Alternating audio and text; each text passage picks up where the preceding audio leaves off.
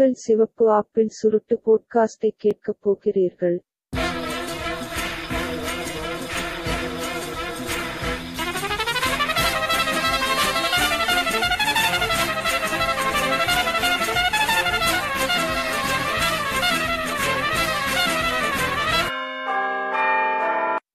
எங்கள் உரையை நீங்கள் கேட்க முடிந்தால் சிவப்பு ஆப்பிள் சிகார் போட்காஸ்டுக்கு நீங்கள் கேட்கிறீர்கள்.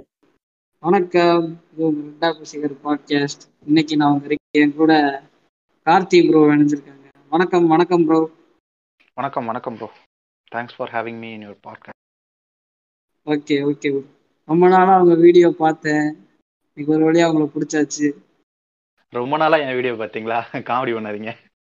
நானே வீடியோ போடுவேன் ப்ரோ. ப்ரோ நீங்க ஏங்க நீங்க எனக்கு அந்த வீடியோ போட்டீங்கல்ல, அந்த ஒரு ஆண்டை டிக்டாக் எல்லாம் வச்சு ரோஸ்ட் பண்றீங்கல்ல. ஆமா ஆமா ஆமா. அது செஞ்சு ஒரு 6-7 மாசத்துக்கு மேல இருக்கும்னு நினைக்கிறேன். ஆமாங்க. அந்த அந்த ரோஸ்ட் வந்துட்டு ஆண்டைஸ் பண்ணுவாங்கன்னு தெரியுங்க. இந்த பாப்பானுங்களும் இந்த வேலை பாப்பானுங்கன்னு உங்க வீடியோ பார்த்தா எனக்கே தெரிஞ்சிருச்சு. நானே வீடியோஸ் கலெக்ட் பண்ணும்போது தான் அது தெரிஞ்சது எனக்கு. நன்றி நன்றி நன்றி. இன்னைக்கு நம்ம டாபிக் என்னன்னா, நம்ம வாழ்க்கையில பார்த்த சங்கிகள், வாழ்ந்துகிட்டு இருக்கிற சங்கிகள், நம்ம சங்கினே தெரியாம சங்கியா இருப்போம். அதை பத்தியெல்லாம் கொஞ்சம் நஸ்டாலஜிக்கா பேசிடலாம்னு இருக்கோம். ஸோ ஃபர்ஸ்ட் ஃபர்ஸ்ட் நம்ம கேள்வி என்னன்னா, நீங்க இந்த சங்கின்ற வார்த்தை முதல்ல உங்களுக்கு எப்ப பரிச்சயமாச்சு? சங்கின்ற வார்த்தையில எனக்கு ரொம்ப லேட்டா பரிச்சயமான ஒரு வார்த்தை. நான் காலேஜ் படிக்கும்போது கூட எனக்கு அந்த வார்த்தையெல்லாம் தெரியாது. காலேஜ் முடிச்சுட்டு வேலை செஞ்சுக்கிட்டு இருந்தேன் சென்னையில வேலை செஞ்சுட்டு இருக்கும்போது தான் பாலிடிக்ஸை நான் கொஞ்சம் ரொம்ப டீப்பா பார்க்க ஆரம்பிச்சேன். அப்பதான் இந்த சங்கின்ற வார்த்தையெல்லாம் அதிகமா கேட்டுக்கிட்டு இருந்தேன். அந்த சங்கி அப்பவும் ரொம்ப ஜென்ரலா தெரியும். இந்த சங்கின்ற வார்த்தை இவங்களை சொல்றதுக்காக கலாய்க்கிறதுக்காக சொல்ற வார்த்தை போல இருக்கு. இவங்க ஊப்பின்னு கலாய்க்கிற மாதிரி அவங்க சங்கின்னு கலாய்ப்பாங்க போல இருக்கு அப்படின்னு நினைச்சிட்டு நான் இருந்தேன். ஆனா சங்கின்றது அவங்களே யூஸ் பண்ணக்கூடிய ஒரு டேர்முங்கிறது எனக்கு ரொம்ப லேட்டரா தான் தெரியும். வேறு எஸ் வி சேகர்லாம் சொன்னதுக்கு அப்புறம் அவர்தான் ஒரு தடவை ப்ரௌடு சங்கின்னு சொல்லியிருந்தாரு நினைக்கிறேன். அவங்க மட்டுமா நம்ம மதுவந்தி அக்கா சொல்லுவாங்களே, I am proud to be a சங்கின். அதுக்கெல்லாம் அப்புறமா தான் எனக்கு அந்த சங்கின்ற வார்த்தையெல்லாம் அர்த்தம் தெரிஞ்சு பரிச்சயமானது. அதுக்கப்புறமா தான் அதை நான் பயன்படுத்த ஆரம்பிச்சேன். அதுக்கு முன்னாடி வரைக்கும் தெரிஞ்சாலுமே அதை நான் பெருசாக பயன்படுத்த ஆரம்பிக்கல. அதுக்கு பின்னர்கள் எஸ் வி சேகர் மாதிரி நாட்கள் பயன்படுத்துற பின்னாடி தான் சரி அண்ணனே பயன்படுத்துறாரு, நம்ம பண்ண என்ன தப்பு, கோச்சுக்க மாட்டார் நம்ம தானே அப்படின்னு சொல்லிட்டு ஸ்டார்ட் பண்ணியாச்சு. ரைட். அப்போ இப்படிதான் உங்களுக்கு சங்கின்ற வார்த்தை பரிச்சயமா இருக்கு இல்லையா? ஆமா ஆமா. நீங்க சொல்லுங்க, உங்களுக்கு எப்படி பரிச்சயமாச்சு? எனக்கு எப்படி ஆச்சுன்னா ப்ரோ, நான் வந்து கொஞ்ச நாளைக்கு வந்து ரொம்ப வீட்டுல தனியா இருந்தப்போ ரொம்ப ஒரு மாதிரி வந்து வாழ்வே மாயம்ன்ற மோட்ல இருந்தேன். அப்படி இருந்தப்போ வந்துட்டு கொஞ்சம் படிக்கலாமே அப்படின்னு சொல்லிட்டு போறப்போ வர வழியில இன்னும் என் கூட ஒரு பார்ட்னர் இருந்தார். அவரு என் கூட சேர்ந்து படிப்பாரு. அந்த பார்ட்னர் வந்துட்டு அந்த ஃப்ரெண்டு வந்துட்டு அடிக்கடி சொல்லுவாரு சங்கி சங்கி அப்படின்னு சொல்லிட்டு. ஸோ அதெல்லாம் சர்ச் பண்ணி பாக்குறப்போ சங்கின்றப்போ என்ன தெரியுச்சுன்னா, அந்த மதத்தை, அவங்க இருக்கிற மதத்தை, அந்த இதை தூக்கி பிடிக்கிறவங்க தான் சங்கி அப்படின்னு தெரிய வந்துச்சு. அப்போ நான் எப்ப எல்லாரையும் சங்கி சங்கின்னு சொல்லிட்டு இருந்தேன்னா, அப்ப நானே ஒரு சங்கி இல்லையா? அப்ப ஆமாங்க, அப்ப நான் என்ன பண்ணுவேன்னா, ஆமா நம்ம அப்ப எந்த அளவுக்கு நான் சங்கியா இருந்தேன்னு வச்சுக்கோங்களேன். நான் வந்து ஒரு தடவை எதுலயோ இங்கிலீஷ்ல கெமிஸ்ட்ரியில ஒரு மார்க் குறைஞ்சு போச்சு எனக்கு. அப்ப போயிட்டு நான் நேரா சாமிகிட்ட போயிட்டு, உனக்கு அறிவு இல்லையா, உனக்கு கண் இல்லையா, ஒரு மார்க்ல போய் ஃபெயில் ஆக்கி விட்டுருக்க, வீட்டு சாமி ரூம்ல போய் கத்திட்டு கிடந்தேன். அப்புறம் என்ன பண்ணிட்டேன் வந்துட்டு, 10th வர டைம்ல வந்து என்ன பண்ணிட்டேன் நானு, ரிசல்ட் வர நேரம் அப்ப என்ன பண்ணிட்டேன் நானு மொத்தமா, அப்ப வந்து அந்த இந்த கெமிஸ்ட்ரியில ஒரு மார்க் போனதுல இருந்து நான் கடவுளை அப்ப ரொம்ப நம்புறது இல்லை. ஏத்திஸ்ட் கிடையாது, கடவுள் நம்புறது இல்லை, ஆனா மத்த எல்லா கரும கன்றாவையும் ஃபாலோ பண்ணிட்டு தெரியுவேன். அப்போ ஒரு தடவை என்ன ஆச்சு, ரிசல்ட் வர நைட் ஒரு 12 மணி என்ன பண்ணிட்டேன், எனக்கு ரிசல்ட் மட்டும் நல்லபடியா கொடுத்துட்டு போய் ரிபதி அடிச்சுட்டு வந்து படுத்துட்டேன் நான். இதுதான். அப்புறம் வந்துட்டு காலப்போக்கில்தான் பெரியார் என் வாழ்க்கைக்குள்ள வந்தாரு. அப்பதான் போக போக மற்ற விஷயம் எல்லாம் திருந்த ஆரம்பிச்சிச்சு. இப்படிதான் எனக்கு சங்கின்னு வார்த்தை பரிச்சயமாச்சு. நன்றி. அப்புறம் வந்துட்டு நீங்க ஏதாவது சங்கியை பத்தி காண்டா இருக்கீங்களா பிரதர்? என்னடா அப்படி பேசுறான், இரு உடனே நான் பாத்துக்கிறேன் அப்படின்ற மாதிரி. ஆமா ஆமா ஆயிருக்கு. இப்ப இப்ப ரீசெண்டாவே ரொம்ப ஆயிருக்கு. இந்த கிளப் ஹவுஸ்லாம் வந்ததுக்கு அப்புறமா ரொம்பவே டார்ச்சர் பண்ணுவானுங்க. கிளப் ஹவுஸ்ல வந்துட்டு இப்ப ரீசெண்டா நான் கிளப் ஹவுஸ் எல்லாம் அதிகமா போவேன், சில இடத்துல பேசுவேன், பெரும்பாலான இடத்துல லிசனரா இருப்பேன். அங்கெல்லாம் சில பேர்லாம் பேசுறது கேட்டாலே யாரா அவன் இவ்வளவு ஓக்கா கேள்வி கேட்டுட்டு இருக்கான் அப்படிங்கிற மாதிரி இருக்கும். இப்ப ரீசெண்டா என்ன கேட்டான்னா, இது சமத்துவம் பேசுபவர்களே சொத்தில் பங்கு தர தயாரா அப்படின்னு டைட்டில் வச்சிருந்தாங்க. எனக்கு இதுவே ஊக்கா தெரிஞ்சது. ஏன்னா சம்பந்தமே டைட்டில் வச்சிருக்காங்க. சமத்துவத்துக்கும் சொத்துல பங்கு தரதுக்கு என்ன சம்பந்தம்? அதான் உள்ள போய் கேட்டா அவன் என்ன கேக்குறான், இது இப்ப ஜாதியில இது ஜாதி ஜாதின்னு பேசுறீங்களே, நம்ம ஜாதி இல்லைன்னா ஜாதி இல்லைன்னு நம்ம சொன்னோம்னா உன் வீட்டு பொண்ணு தெரியான்னு கேக்குறீங்கல்ல, இப்ப சமத்துவம் சமத்துவம் நீங்க பேசுறீங்களே, உங்க சொத்தை எழுதி கொடுப்பீங்களான்னு நான் கேக்குறேன் அப்படிங்கிறாங்க.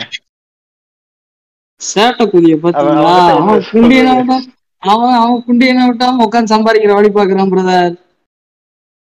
அவன் அதாவது அவன் வீட்டு பொண்ணு மாதிரி நம்ம கை வச்சிடக்கூடாது அப்படிங்கறதுல அவன் எவ்வளவு தெளிவா இருக்கான். எப்படியோ நம்மளை லாக் பண்ணிருந்தவன். ஜட்டி திருடன் கன்ஃபார்ம்டு. ஜட்டி திருடன் இல்லைங்க, அவன் சங்கிங்க. அதுதான் எனக்கு கடுப்பு. ஜட்டி திருடனா இருந்தா டே போயிட்டு ஒரிஜினல் ஐடியில வாடான்னு இருப்பேனே. அவனுங்க சங்கிதாங்க. ஏங்க நீங்க வேற. ஆமா இது இன்னும் இருக்கு கிளப் ஹவுஸ்ல. ஆமா ஆமா நான் ரீசெண்டா கூட இன்னொரு கிளப் ஹவுஸ்ல இது பார்த்தேன் பிரதர். என்னன்னா அங்க ஒரு பொண்ணு அது பேசுற பேச்சுலே தெரியுது அவங்க எல்லாம் எவ்வளவு பெரிய எலைட்டுன்ட்டு. அந்த பொண்ணு சொல்லுது, குலத்தொழிலைங்க நீங்க ஆதரிக்காம இருக்கீங்க, குலத்தொழில நீங்க ஆதரிங்க. அவங்க கூட இப்ப நம்ம நீங்க நான்லாம் பாத்தீங்கன்னா நம்ம வந்துட்டு ஐடி ஜாப்ஸ்ல வேலை பாக்குறோம், வெள்ளைக்காரனுக்கு தான் நம்ம உழைக்கிறோம்.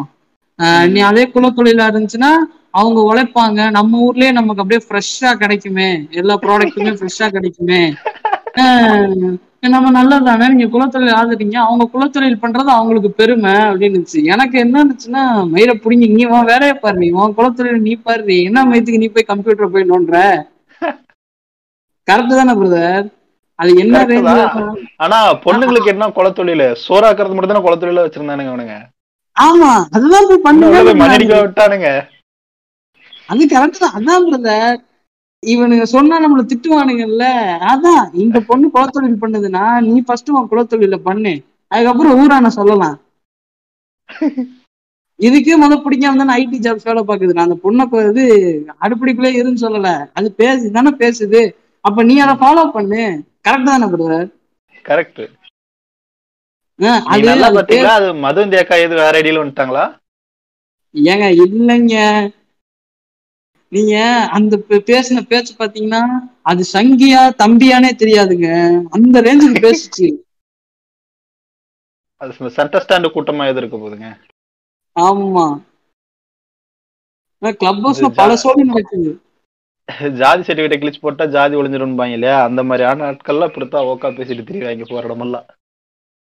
ஆமா இன்னைக்கு கூட எனக்கு ஒரு விஷயம் நடந்துச்சுங்க. இன்னைக்கு என்ன பண்றதுன்னா, கார்ல போயிட்டு இருக்கும் போது என்னோட இந்த மாமாஸ் 2 பேர் இருப்பாங்க. என்னோட போன பாட்காஸ்ட்ல கேட்டிருந்தீங்கன்னா அவரை மென்ஷன் பண்ணியிருப்பேன். அந்த ஆளுக்கு வந்து இந்த அனைத்து சாதியினரும் வர்த்தகராகலாம். இப்ப கபாலீஸ்வரர் கோயில் அமல்படுத்தினாங்கல்ல சட்டத்தை, அத வந்து சொல்லிட்டு இருந்தேன் கார்ல போறப்போ. அவங்க வந்துட்டு என்ன அது அந்த கோயில்னா அவங்க எல்லாம் பண்ணலாமா, அனைத்து சாதியினர் எப்படி ஆக முடியும், அப்ப வந்துட்டு எப்படி இப்படி ஆகலாம்னு சொல்லிட்டு இவங்களே அதை எதிர்க்கிறாங்க.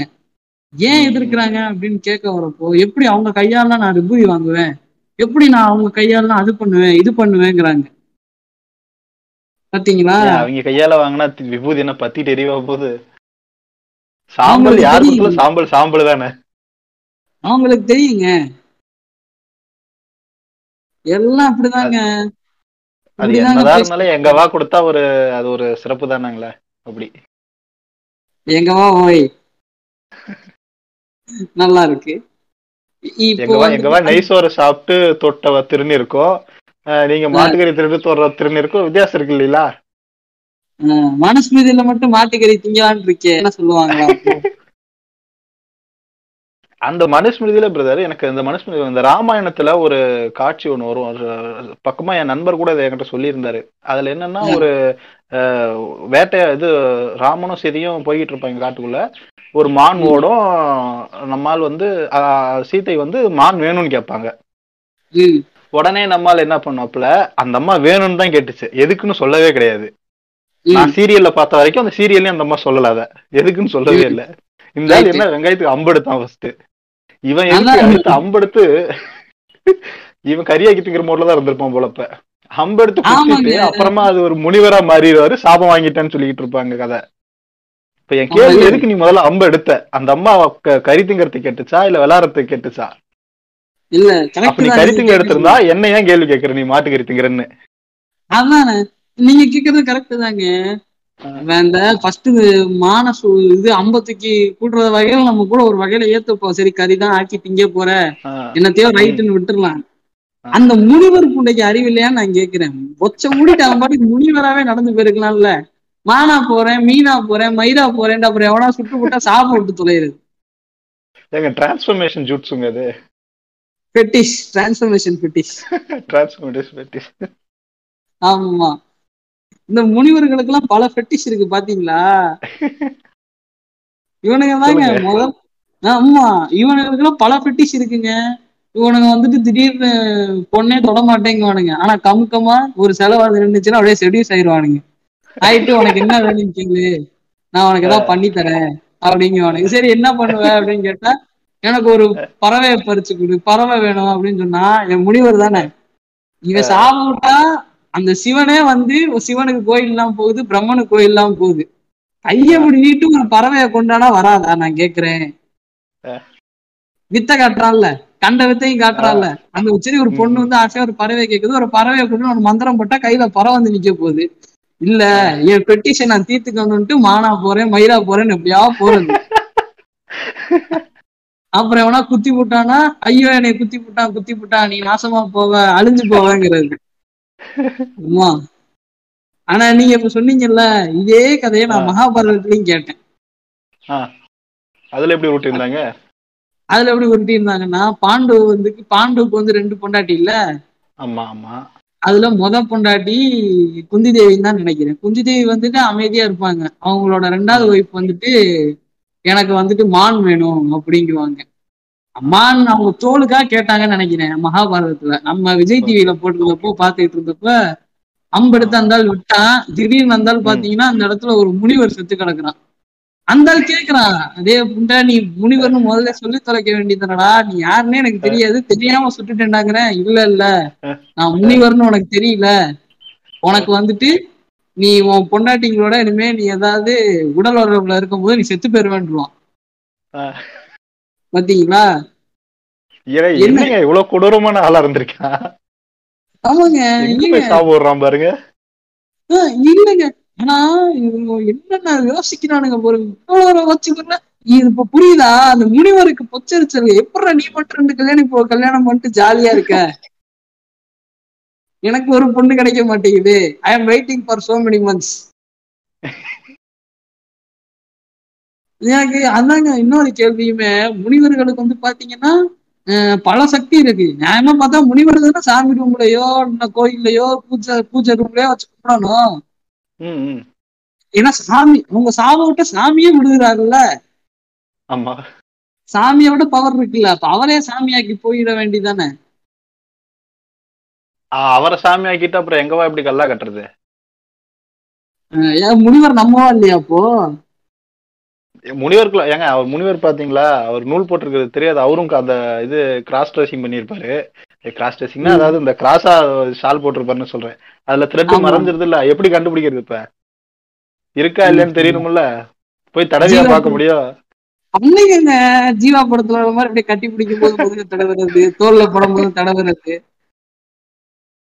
தடவும் போது முனிவர் வேற. சரி விடுங்க, ஹோமோபோபிக்கா போயிடும், நான் பேசுறது இல்ல, தவிர்த்துருவாத. நான் பாருங்க 2 இன்ச் நூலை வச்சுக்கிட்டு உலகத்தையும் ஆட்டி படைச்சுக்கிட்டு இருக்காங்க. ஏங்க அந்த நூலுல கூட ஏதோ டிஃப்ரெண்ட் டைப்ஸ் எல்லாம் இருக்காங்க கேள்விப்பட்டப்ப. நம்ம காட்டன் நூல் ஒருத்தர் போடுவாங்களாம், அந்த நூல்லயே கொஞ்சம் ஹை பிராண்ட் எல்லாம் இருக்காமா, அதை ஒரு சிலர் போடுவாங்களாமா. எப்படி எப்படி எல்லாம் பாருங்க வச்சிருக்கானுங்க. நீங்க கொஞ்ச நாள் பாருங்களேன், ரேமான்ஸ் டிஷர்ட் மாதிரி நூலுக்கெல்லாம் பிராண்ட் போட்டு ஒரு நாளைக்கு ஆட் வரும் பாருங்க டிவில, பிரீமியம் பிராண்ட்ஸ். ஆமா, இந்த இவ்வளவு காசு கொடுத்தீங்கன்னா இந்த அளவுக்கு ஹை குவாலிட்டி நூல் நாங்களே உங்க வீட்டுக்கு வந்து டெலிவரி பண்ணிடுவோம் அப்படின்னு. ஏன்னா நம்ம புராணத்திலே அம்புட்டு சோழி இருக்கு, ஆனா அதெல்லாம் அவங்க கண்டுக்க மாட்டேங்கிறானுங்க. கண்டுக்காம வந்துட்டு கிறிஸ்டின்ல வந்துட்டு இது கிறிஸ்டின் போய் அது எப்படி இது நடக்கலாம், நீங்க வெள்ளச்சிப்பா போட்டுட்டு நீங்க அங்கிட்டு இருந்து வந்திருக்கீங்க இங்கிட்டு இருந்து வந்திருக்கீங்க. அப்ப இந்த கைவர் மூலம் கணவாய் குரூப் எல்லாம் அப்புறம் என்ன பண்ணுவாங்க, அவங்களும் அதே. அதான் இவனுங்க பாருங்க, இவனுங்க வெளியூர்ல இருந்து வந்துபிட்டு. எனக்கு இன்னொரு கேள்விங்க, வெளியூர்ல இருந்து இவங்க பஞ்சம் பழக்க நம்ம ஊருக்கு வந்திருப்பாங்க, அப்போ இவங்க யாருமே கறி சாப்பிட்டு இருக்க மாட்டாங்களா? அதானே, அதான் ஆடு மேய்ச்சிட்டு வந்ததா சொல்றாங்க. எப்படி ஒருத்தங்க ஆட்டுக்கறி சாப்பிடாம இருக்க முடியும்? அந்த வேலை பாக்குறவங்க ஆடு மேயிறோம், ஆட்டுக்கறி சாப்பிடாம இருக்கிறதுக்கு வாய்ப்பே கிடையாது. இது அண்ணாமலை மேல சத்தியமா சொல்றேன் நானு. ஆமா, உங்க உங்க ப்ரொஃபைல் போட்டோ பாக்குறப்பே தெரியுது உரை. நீங்களும் நம்பவா? ஆமா பாய். அர்ச்சகர் மேட்டர் சொன்ன உடனே தான் எனக்கு இன்னொரு விஷயம் ஞாபகம் இருந்துச்சு. இந்த கிளப் ஹவுஸ் தான் ரெண்டு நாள் படி, அதுல வந்து ஒரு கிளப் ஒருத்தங்க போட்டிருந்தாங்க, இந்த திராவிட கும்பல், இந்த நாட்டை நாசமாக்க கூட திராவிட கும்பல் ஒரு கிளப் போட்டிருக்காங்க. என்ன பேர்ல போட்டிருக்காங்கன்னா, இது அர்ச்சகர், இது கோவில்ல அர்ச்சகர் பிராமணர்கள் மட்டும்தான், ஒரே ஜாதியினர் மட்டும்தான் அர்ச்சகர் ஆகணுமா அப்படின்னு தான் போட்டாங்க. பிராமணர்கள் கூட போடல, ஒரே ஜாதியினர் மட்டும்தான் அர்ச்சகர் ஆகணுமா அப்படின்னு போட்டு அவங்க பேசிட்டு இருந்தாங்க. அதுல அதுல நம்மவா ஒருத்தர் போய் கேள்வி கேட்கிறாரு, எப்படி டிஃபன் பண்றாருங்கிறீங்க போயிட்டு எடுத்த உடனே மாடரேட்டர் கண்ட்ரோல் கேட்கிறாரு. இவரு லிசனரா இருந்து உள்ள ஸ்பீக்கரா போறாப்ல, ஹேண்ட் ரைஸ் பண்ணி உள்ள போறாப்ல, போயிட்டு எனக்கு மாடரேட்டர் கண்ட்ரோல் கொடுங்க அப்படின்னு கேட்கிறாரு. அதுக்கு திராவிட கும்பல் என்ன சொல்லுது, அவர் சொல்றாங்க, இல்லைங்க இது நாங்க உருவாக்குன கிளப்பு, இங்க மாடரேட் பண்றதுக்கு நாங்க 3 பேர் இருக்கோம், மேல ஏசறதுக்கு கீழே இருக்கிறதுக்கு ஒருத்தர் இருக்கோம், நடுவுல பேசுறதுக்கு ஒருத்தர் இருக்கோம், அது ஜாஸ்தியா பேசினா மியூட் போடுறதுக்கு ஒருத்தர் இருக்கும், நாங்க அதை ப்ராப்பரா பாத்துக்கிறோம், எங்களுக்கு இன்னொருத்தர் தேவையில்ல. எனக்கு எனக்கு இவங்க இதை சொல்லும் போதே நம்மவா எங்க வந்து பாயிண்ட பிடிப்பாங்கிறத நான் கேட்ச் பண்ணிட்டேன். அப்ப நம்மவா அந்த பையன் சொல்றான், அப்ப அதே மாதிரி தானங்க கோயில் அர்ச்சகரோ, எல்லாருமே உள்ள போயிடலாமா, அதான் அவதானே செய்யணும், அதானே உசிரம் அப்படின்னு கொண்டு வந்து முடிச்சாப்புல பாருங்க. நம்மவா செலுத்துட்டேங்க. அவனுக்கு கண்ணு டேங்க் ஆகுதுங்க ஒவ்வொரு தடவையும். கல்வரை கிளப் ஹவுஸ் ஒன்னாடா தாயி உருட்டுறானுங்க பாருங்க. கோயிலும் மக்கள் வரி பணத்துல நடத்துற ஒரு இதையும் கிளப் ஹவுஸ் அப்புறம் ஒரு பட்டன்ல கிளிக் பண்ற கிளப் ஹவுஸ் அவங்க கம்பேர் பண்றான். அப்படியே ஹேண்ட் ரைஸ் பண்ணாலுமே அவனை உள்ள பேசதாச்சும் உள்ள விடுறாங்க. நீ கூட பூஜை பண்றா ராசா, நாங்க சாமி கும்பிட்றதுக்காச்சும் எங்களை கருவறைக்குள்ள விடுவியா? இவனுக்கெல்லாம் பொறப்புலவே மூளை முக்கா கிலோவான் புளுத்தி, எல்லாம் மூளை முக்கா கிலோ மயிறு. இவனுங்களுக்கு இவனுங்களுக்கு சயின்ஸே இருக்காதுங்க, இப்படிதாங்க பேசுவானுங்க. சத்திரிய வந்து தலையில இருந்து பிறந்தானுவானுங்க, எங்களுக்கு மூளை முக்கா கிலோவானுங்க. ஆனா ஹிந்துவிசம் அண்ட் சயின்ஸ்னு ஒரு பேஜ் ஆரம்பிச்சுட்டு ஏதாவது நாசாக்காரனோ இஸ்ரோக்காரனோ ஏதாவது கண்டுபிடிச்சான்னு வச்சுக்கோங்க, இது ஏற்கனவே ஹிந்து மதத்தில் உள்ளது நண்பா.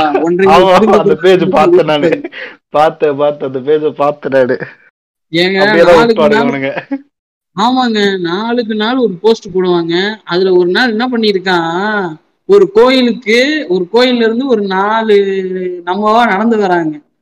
அப்போ வந்துட்டு என்னதான் நீங்க ஃபாரின் பேண்ட் ஷர்ட்னு போனாலும் ட்ரெடிஷன்ங்கிறது நம்ம ட்ரெடிஷன் தான் அப்படின்னு சொல்லிட்டு நான் கமெண்ட் பண்ணியிருந்தேன். ஏண்டா அவங்க ட்ரெடிஷன்ல என்னடா நூல் கல்ச்சர் தான் அவங்க கல்ச்சரா அப்படின்னு சொல்லியிருந்தேன். ஒருத்தன் வந்துட்டு என்னமோ ஆர்ப்பாணர் இடமோ நம்ம ஒதுக்கி வைக்கிற மாதிரியும் நம்ம இடமோ எல்லா கண்ட்ரோல் நம்ம கையில இருக்கிற மாதிரியும் உங்களுக்கு ஏன் ப்ரோ நூலை பார்த்தா எரியுது அப்படின்னு சொல்லி ஒருத்தனை கேள்வி கேட்கறாங்க. ஏன்னா நம்ம போக முடியாத இடத்துல எல்லாம் அவன் உட்காந்துட்டு நம்மள உள்ள விட மாட்டேட்டு இருக்கா, அப்ப எரியத்தான் செய்யும். நம்ம எங்க ஒதுக்குறோம், அவன் தான் நம்மள ஒதுக்கிட்டு இருக்கான். ஆமா, எங்களை ஒதுக்குறடா எனக்கு கோவம் வருதுடா அப்படின்னா, பாத்தீங்களா ப்ரோ ஜாதி வன்மத்தோட பேசுறீங்களே ப்ரோ அப்படிங்கிறது. இந்த ஐபிஎல் எல்லாம் வந்தது இல்ல பிரதர், எனக்கு வந்து ஐபிஎல்ல பெருசா உடன்பாடு கிடையாது. அது வந்து நான் ஒரு கிளப் கிரிக்கெட்டா தான் பாக்குறேன், ஆனா எனக்கு பெருசா உடன்பாடு. ஆனா இந்த ஐபிஎல் டிஎன்பிஎல் வந்ததுல ஒரே நல்ல விஷயம் என்ன நடந்ததுன்னா, நட்ராஜன் மாதிரி ஒருத்தன் இப்ப உள்ள போனது. இப்ப இது ரெண்டும் இல்லைன்னா நட்ராஜன் மாதிரி ஆட்கள் டீமுக்குள்ள போயிருக்க முடியுமா? First correct. நம்ம இவனுங்களை ஒதுக்குறோமா? கரெக்ட், கரெக்டா கேட்டீங்க. டிஎன்பிஎல்லையுமே நியூலான்ஸுக்கு வந்து பஞ்சமா இருக்கு நம்ம ஊர்ல கிரிக்கெட் சைட்ல. அப்போ கூட வாஷிங்டன் சுந்தரை எடுத்தாங்க. நான் வாஷிங்டன் சுந்தர் எடுத்தது தப்பு சொல்லலை. அட் த சேம் டைம் இதை நான் மேபி தப்பா இருந்தா கேட்கற லிசனர்ஸ் கூட எனக்கு கரெக்ட் பண்ணுங்க. சிஎஸ்கேல வந்துட்டுங்க இன்னமுமே நிறைய தமிழ் பிளேயர்ஸ் இருக்காங்க. அவங்க வந்து பார்ப்பனரான்னு எனக்கு தெரியாது. ஜெகதீஷன் ஒருத்தர் இருக்காரு, சாய் கிஷோன் ஒருத்தர், அவங்க எல்லாம் நல்லா விளையாடக்கூடியவங்க. ஆனா அவங்களுக்கு சான்ஸே கிடைக்கிறது இல்லை. ஆனா நீங்க அட் த சேம் டைம் நீங்க நடராஜன் எடுத்துக்கிட்டீங்கன்னா அவனுக்கு சான்ஸ் கொடுத்தப்பட்டு அவனுக்கு நல்ல பவுலிங்கும் போட்டு இருப்பாங்க. அப்போ அந்த ஒரு இப்ப நம்மள ஒரு மனுஷன் போய் இங்க கிரிக்கெட்ல ஜெயிச்சதுனாலதான் நம்மளே ஜெயிச்ச மாதிரி ஒரு ஃபீலிங் கிடைக்குது நமக்கு, இல்லையா? அதனாலதான் நம்ம அப்படியே ஜெயிச்சாலும் நாங்க பொச்சரிச்சல்ல என்ன எழுதுவோம், நாங்க புகழ் போதையில் டேட்டு குத்தும் நடராஜன், கூலர்ஸ் மாட்டும் நடராஜன், ஷூஸ் போடும் நடராஜன். ஆமா, அப்படியே அவங்க டோன்லயே பேசி பாருங்களேன். என்னடா நீ எல்லாம் ஷூ போடுற, என்னடா நீ எல்லாம் டாட்டூ போடுற, ஷூவை கழட்டு, நீ எல்லாம் டாட்டூ போடலாமா, அவங்க அவனுக்கு ஒரு உரிமை இருக்கு ஓய் சொல்லாம சொருகிறான் கம்பிய. சங்கின்ற ஆரம்பிச்சு பாத்தீங்களா? நம்ம வாங்க அப்படிதாங்க, நம்மவா நம்ம மூளைக்குள்ள உட்காந்துட்டு நம்மள டிவேட் பண்றாங்க. ஆமா, இது நீங்க பார்த்த சங்கீசன் வச்சு நம்ம நடராஜன் வரைக்கும் போயாச்சு. சோ இப்போ அடுத்த கேள்வி என்னன்னா, இப்போ எல்லா மதத்துலயுமே ஒரு சங்கி இருப்பாங்க. அவனுக்கு குடுக்கிற முட்டெல்லாம் பாத்தீங்கன்னா நமக்கு அப்படியே தலை கபார்னு வெடிச்சிடும். எனக்கு பர்சனலா எனக்கு கிறிஸ்டியன் சைடு வந்து ஒரு ஆள் வந்து எனக்கு பயாலஜி டீச்சர் ஒரு ஆள், அந்த ஆள் வந்து படிச்சவர், இத்தனைக்கும் அவர் வந்து ரொம்ப படிச்சவர், நல்ல பயாலஜி எல்லாம் எனக்கு சூப்பரா சொல்லி தருவாரு. ஆனா அவரோட வாட்ஸ்அப் ஸ்டேட்டஸ் எடுத்து பாத்தீங்கன்னா அங்க ஒரு பாதிரியார் வந்து ஒரு கதை சொல்றாரு. அந்த கதையை நான் வந்து ஷார்ட்டா சொல்லிடுறேன் அவங்களுக்கு. அப்போ அது என்ன சொல்றாங்கன்னா, அவங்க அம்மா வந்து அந்த பையனை வந்து காலேஜ் சேர்த்து விட்டு போறாங்க. காலேஜ் சேர்த்து விட்டு போறப்போ நீங்க என்ன பண்றியோ எனக்கு தெரியாது, டெய்லி பைபிள்ல இருக்கிற ஒரு வாசகத்தை மட்டும் நீ படி, அவங்க அம்மா அப்படி சொல்லிட்டு போயிடுவாங்க. அப்படி சொல்லிட்டு போறப்போ இந்த பக்கம் என்ன வருது, காலேஜ் வந்து ஃபீஸ் கட்டல. ஃபீஸ் கட்டாம போறப்போ அவங்க அம்மாட்ட, அம்மா ஃபீஸ் கட்டுறாங்க, எனக்கு வந்து ஃபீஸ் கட்டல, தயவு செஞ்சு எனக்கு காசு அனுப்பி விடுங்க அப்படின்றப்போ அவங்க அம்மா பைபிளை படி அப்படின்றாங்க. இவனுக்கு டென்ஷன், என்னடா பைபிளை படி இப்படியே ரொம்ப நாள் ஆச்சு. அப்புறம் அந்த பையனை ஸ்கூல்ல விட்டே துரத்தி விட்டாங்க, காலேஜ் விட்டே துரத்தி விட்டாங்க. பொட்டி பொட்டுக்கெல்லாம் எடுத்து அவங்க அம்மாட்ட போறான், எம்மா ஃபீஸ் கேட்டுக்கிட்டே இருக்கேன், நீ பைபிளை படி பைபிளை படின்னு சொல்லி பைபிளை தூக்கி எறியா, பைபிளுக்குள்ள காசு கொட்டுதான் அப்படி. ஆமா, அப்படி காசு கொட்டுதான். அதுக்கு நீ இதுல இருந்தே தெரியுது நீ பைபிளை கொஞ்சம் கூட தொடலன்னு, பைபிளை தொட்டிருந்தேன்னா உனக்கு காசு கிடைச்சிருக்கு. சத்தியமாக நான் சொன்ன நம்ப மாட்டீங்க, அந்த பாதிரியார் நம்ம சீமான்னா மாதிரியே பேசினாரு.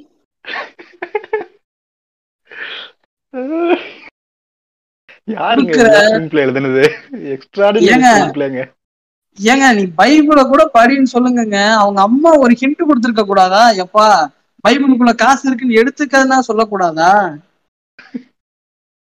பைபிள படி பைபிள படி மொட்டையா சொன்னா இதான் நடக்கும்.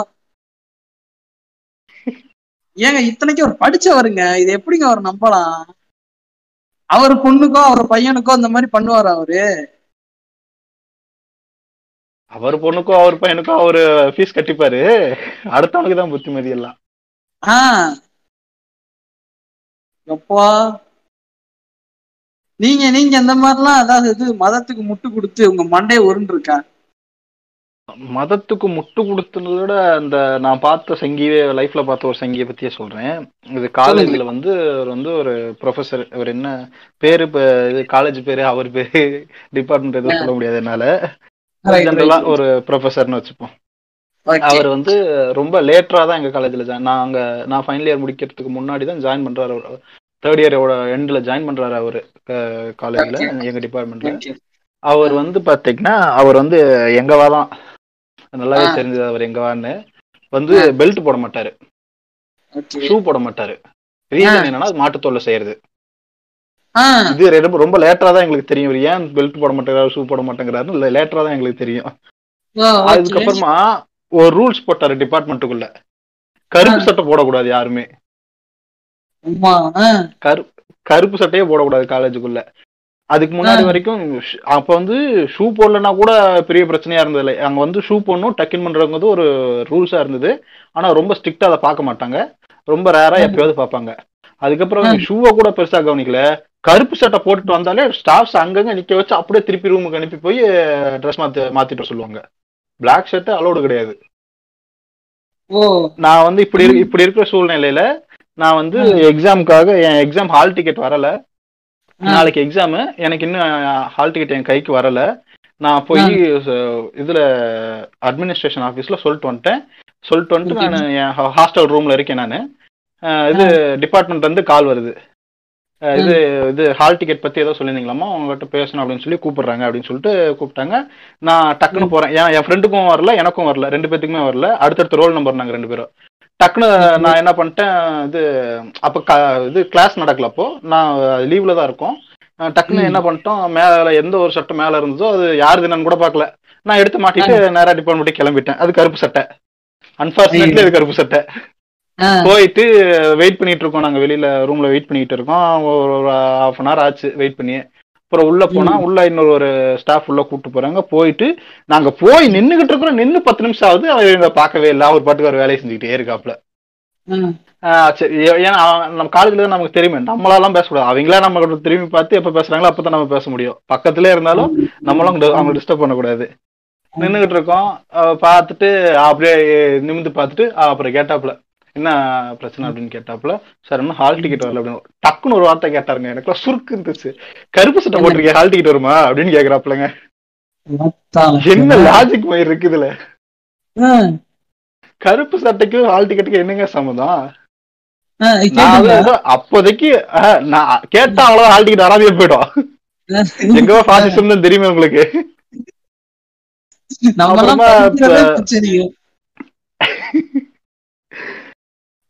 அதுக்கப்புறமா என்ன சொல்றோம், ஏன்னா கிளாஸ் வர்ஸ் இல்லையா, போயிட்டு நீ போய் திரும்பி மாத்திட்டு வரலாம் சொல்ல முடியாது. ஏன்னா இப்ப கிளாஸ் இருந்தாலும் பரவாயில்ல, மாத்திட்டு வந்து கிளாஸ்ல உட்காரன்னு சொல்லலாம். திரும்பி மாத்திட்டு வந்து என்ன பேச போறாங்க, நான் பாக்குறேன் என்ன நான் என்னன்னு மேனேஜ்மெண்ட்ல பேசுறேன் அப்படின்னு தான் சொல்ல போறாங்க.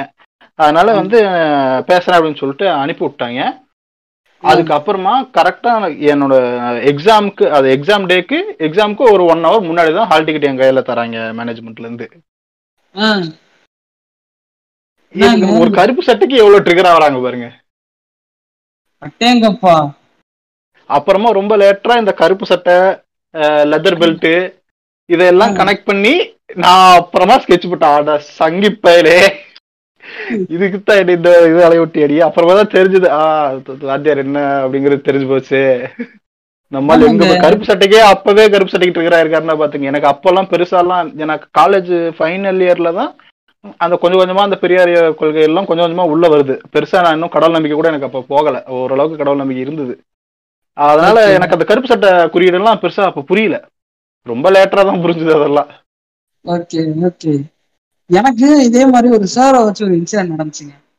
நீங்க பழைய பாட்காஸ்ட் கேட்டிருந்தீங்கனாலே தெரிஞ்சிருக்கேன், எங்க தாத்தா வந்து திராவிட கட்சியில கொஞ்ச நாள் இருந்தாரு. அது இருந்தப்போ வந்துட்டு எங்க வீட்டை சுத்தி பாத்தீங்கன்னா அண்ணா போட்டோ, பெரியார் போட்டோ.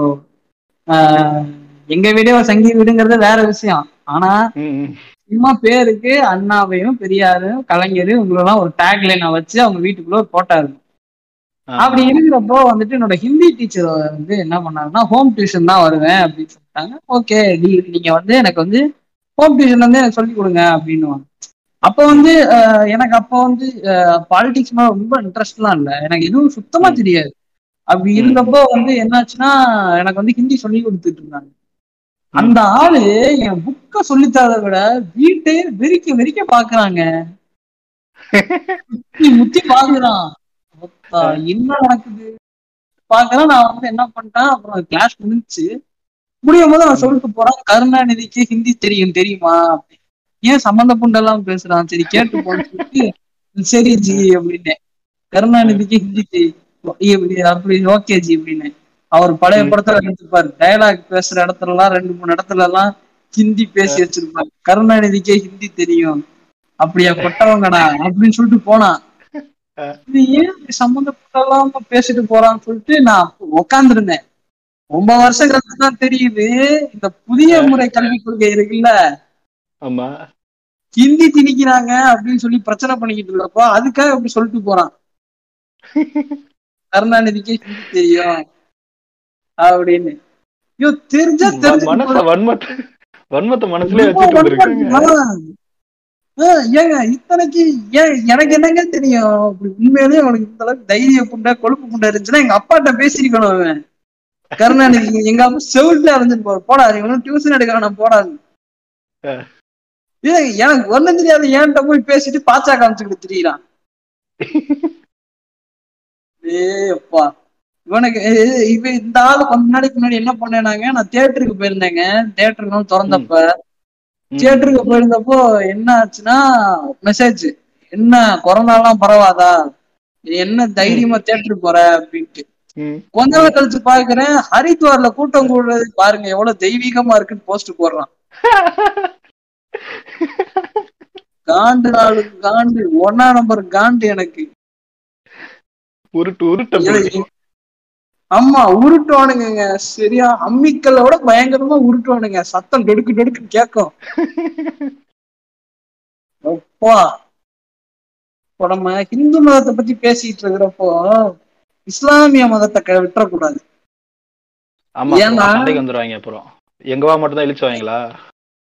ஆமா அதான் அதுக்காகதான் எல்லா சைடும் விட்டுறோம். ஏன்னா பச்சை சங்கீஸ் கேட்கிற போதெல்லாம் ப்ரோ நீங்க ஹிந்து பார்ப்பனியத்தை பத்தி பேசுறப்ப பாத்தீங்கன்னா நல்லா வடிவேல் மாதிரி சிரிச்சுட்டு இருப்பானுங்க. அதே இஸ்லாமிய பக்கம் திருப்பணும் வச்சுக்கோங்க அப்படியே உருன்னு ஆயிடுவானுங்க மூஞ்சி கரடி குட்டி மாதிரி. நண்பா நீ ஒன்றை தெரிந்து கொள்ள வேண்டும், அல்லாஹ் அவ்வாறு சொல்லவில்லை. ஆமா ஆமா நீங்க இந்த உங்களுக்கு ஃபர்ஸ்ட் இந்த மதம் இல்ல அப்படின்றது எப்ப தெரிய வந்துச்சு? ஏன் கேக்குறேன்னா ஏன்னா இஸ்லாம் மதத்துக்கு இருக்கு நான் ஒரு கனெக்ஷன் வச்சிருக்கேன் அதனால கேக்குறேன். மதம் இல்ல அப்படின்னு சொன்னா உங்களுக்கு மதம் கிடையாது. எனக்கு எப்ப தெரிஞ்சதுன்னா நான் தான் சொன்னேன் ஃபைனல் இயர் டைம்லலாம் எனக்கு கொஞ்சம் கொஞ்சமாக பெரியார் உள்ளே வர ஆரம்பிச்சிட்டாரு. ரீசன் ஏன்னா அந்த பெரியார் படத்தை நான் அப்போ தான் உட்காந்து தெளிவாக பார்க்குறேன், அந்த பெரியாருங்கிற கண்ணோட்டத்தோட பார்க்குறேன். பெரியார் படத்தை 7th படிக்கும் போதே பள்ளிக்கூட்டில் போட்டு காமிச்சிட்டாங்க கவர்மெண்ட்டில். அப்போ அதை அப்போ அதெல்லாம் அதில் இருக்கிற ஐடியாலஜிலாம் சேரல எங்களுக்கு. அது ஒரு என்ன அதை நான் பார்த்த வரைக்கும் ஒரு நல்ல நகைச்சுவை படமாக இருந்துச்சு.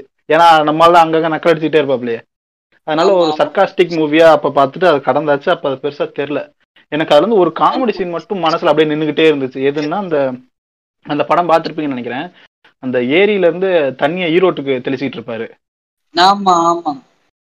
அதுல அதுல கேட்பாங்க என்னங்க இங்க இருந்து ஈரோட்டுக்கு எப்படிங்க போவோம் அப்படின்னு கேட்கும்போது ஏங்க இங்க இருந்து கொடுத்தா நீங்க திதி கொடுத்தா மேல இருக்கிறவங்களுக்கே போகும்போது ஈரோட்டுக்கு போவாதா அப்படின்னு கேட்பாரு. அந்த காமெடி விட்டு என் மனசுல நின்றுகிட்டே இருந்துச்சு. அந்த காமெடிக்காகவே அந்த படத்தை திரும்பி பார்த்தேன். நான் திரும்பி பார்க்கும்போது அதுல நிறைய கேள்விகள், அதுல ஒரு பாட்டு வேற கொஷின் பண்ற மாதிரி மட்டுமே ஒரு பாட்டு இருக்கும். கடவுள் அந்த ஐடியாலஜியை குவெஸ்டின் பண்ணிக்கிட்டு மட்டுமே இருப்பார் ஒரு பாட்டுல. அந்த பாட்டு நல்லா இருக்கும். எனக்கு அப்போதான் என்ன கேள்விலாம் நல்லா இருக்கு, ஒரு லாஜிக்கலாவும் இருந்துச்சு. சர்காஸ்டிக்கா மட்டும் இல்லாம லாஜிக்கலாவும் இருந்துச்சு அது. அதனால அதுக்கப்புறமா தான் கொஞ்சம் கொஞ்சமா யோசிக்க ஆரம்பிச்சு. அப்போதான் அந்த நாத்திக கருத்தெல்லாம் உள்ள வருது, கொஞ்சம் கொஞ்சமா கடவுள் நம்பிக்கை போகுது. கரெக்டா அது எந்த டைமிங்னு பாத்தீங்கன்னா நான் ஒரு பெரிய சங்கி. அது எப்படின்னா நீங்க எக்ஸாமுக்கு சாமி திட்டின மாதிரி நான் பாஸ் ஆகணும், பாஸ் ஆகிட்டா நான் சமயபுரம் கோயில மொட்டை போட்டுறேன். இதுதான் ஒவ்வொரு எக்ஸாமுக்கு முன்னாடி வேண்டுதல். 10th பாஸ் பண்ணா போய் மொட்டை போட்டு வந்துட்டேன், டிப்ளமோ பாஸ் பண்ணா போய் மொட்டை போட்டு வந்துட்டேன். ஆமாங்க வீட்டுல சொல்லுவாங்க, 10th நாங்க சின்ன பையன் தானே, நான் ஒன்றும் பெரிய வயசுலாம் இல்லையா. வீட்டுல சொல்லுவாங்க நீ இப்படி வேண்டுதல் வச்சுக்கோ நீ கண்டிப்பா பாஸ் ஆயிடும். ஏன்னா எனக்கு நான் பரீட்சையில பாஸ் ஆகுன்ற நம்பிக்கை கொஞ்சம் கம்மியா தான் இருந்துச்சு. நான் சரின்னு சொல்லிட்டு சரி நடக்கும் போல இருக்கு அப்படின்னு சொல்லிட்டு நான் ஒவ்வொரு தடவையும் வேண்டுதல் வச்சுப்பேன். போயிட்டு சமயபுரம் கரெக்டாக 10th பாஸ் பண்ணிடுவேன், போயிட்டு மொட்டை அடிச்சுட்டு வந்துடுவேன். திரும்ப டிப்ளமோ அதே மாதிரி மார்க் சொல்லலாம் தாராளமா 69% 10th. ஏங்க ஏமாறுங்க, சிறப்பு சிறப்பு. சரின்ட்டு போய் மொட்டை அடிச்சாச்சு. டிப்ளமோலையும் அதே மாதிரி தான் நினைச்சு. டிப்ளமோல அது ஆக்சுவலா நான் வேண்டுதலே வைக்கணும்னாலும் டிப்ளமோ அதை எங்க பாவை இன்ஸ்டிடியூஷன்ஸ்னு ஒரு காலேஜ் இருக்குங்க நாமக்கல்ல, அங்கதான் படிச்சேன். அவங்க எப்படியும் உருவி நம்ம கிட்ட இருந்து ஒண்ணுமே இல்லாத மாட்டிலே கசக்கி டார்ச்சர் பண்ணியோ நம்மளைய ஏதாவது ஒண்ணு பண்ணி பாஸ் பண்ண வச்சிருவாங்க. அங்கெல்லாம் எப்படின்னா படிக்க கூடாது, மனப்பாடம் பண்ணணும். அப்படியே டிட்டோ டாட் வைக்கிற இடத்துல உன் மைண்ட்ல இருக்கணும் பர்ஃபெக்டா. அந்த அளவுக்கு எப்படியாவது ப்ரெஷர் பண்ணி உங்களை நம்ம நம்மளே நம்பிடும், நம்ம படிக்கிற பயனாட்டுக்கு நம்ம அப்படின்னு நம்புற அளவுக்கு மாத்திடுறாங்க அவங்க. அப்படி பண்ணி அதையும் பாஸ் பண்ணியாச்சு, அதுக்கு ஒரு வேண்டியதுல வச்சு போய் மொட்டையை போட்டு வந்தாச்சு. இப்ப இன்ஜினியரிங்ல என்ன நடந்துச்சுன்னா, முதல் 2 செமஸ்டர் பெருசா பிரச்சனை இல்ல, பாஸ் பண்ணியாச்சு. அடுத்தடுத்த செமஸ்டர் போகும்போது அப்படியே கொஞ்சம் கடுப்படியா தெரியுற மாதிரி இருந்துச்சு. கார்த்திகையா அப்படியே விட்டோம்னா நம்ம போய் பெயிலா பெருமேடா அப்படின்னு பயம் வர ஆரம்பிச்சப்போ போய் ஒரு வேண்டுதல வச்சாச்சு. அதாவது எப்படின்னா, 3rd இயர் நான் வந்து டைரக்டா 2nd இயர்ல போய் ஜாயின் பண்றேன். இது டிப்ளமோ முடிச்சா ஆப்வியஸா 2nd இயர்ல ஜாயின் பண்ணுவாங்க இன்ஜினியரிங்ல. 2nd இயர்ல பாஸ் பண்ணியாச்சு. 3rd இயர் போகும்போது 3rd இயர் 1st செமஸ்டர்ல வந்து பாஸ் பண்ணிட்டு 2nd செமஸ்டருக்கு பயம் வந்துருச்சு, போய் வேண்டியதுல வச்சாச்சு அடிக்கிறேன்னு சொல்லிட்டு. ஆனா ஒரு பேப்பர் புட்டுக்குச்சு,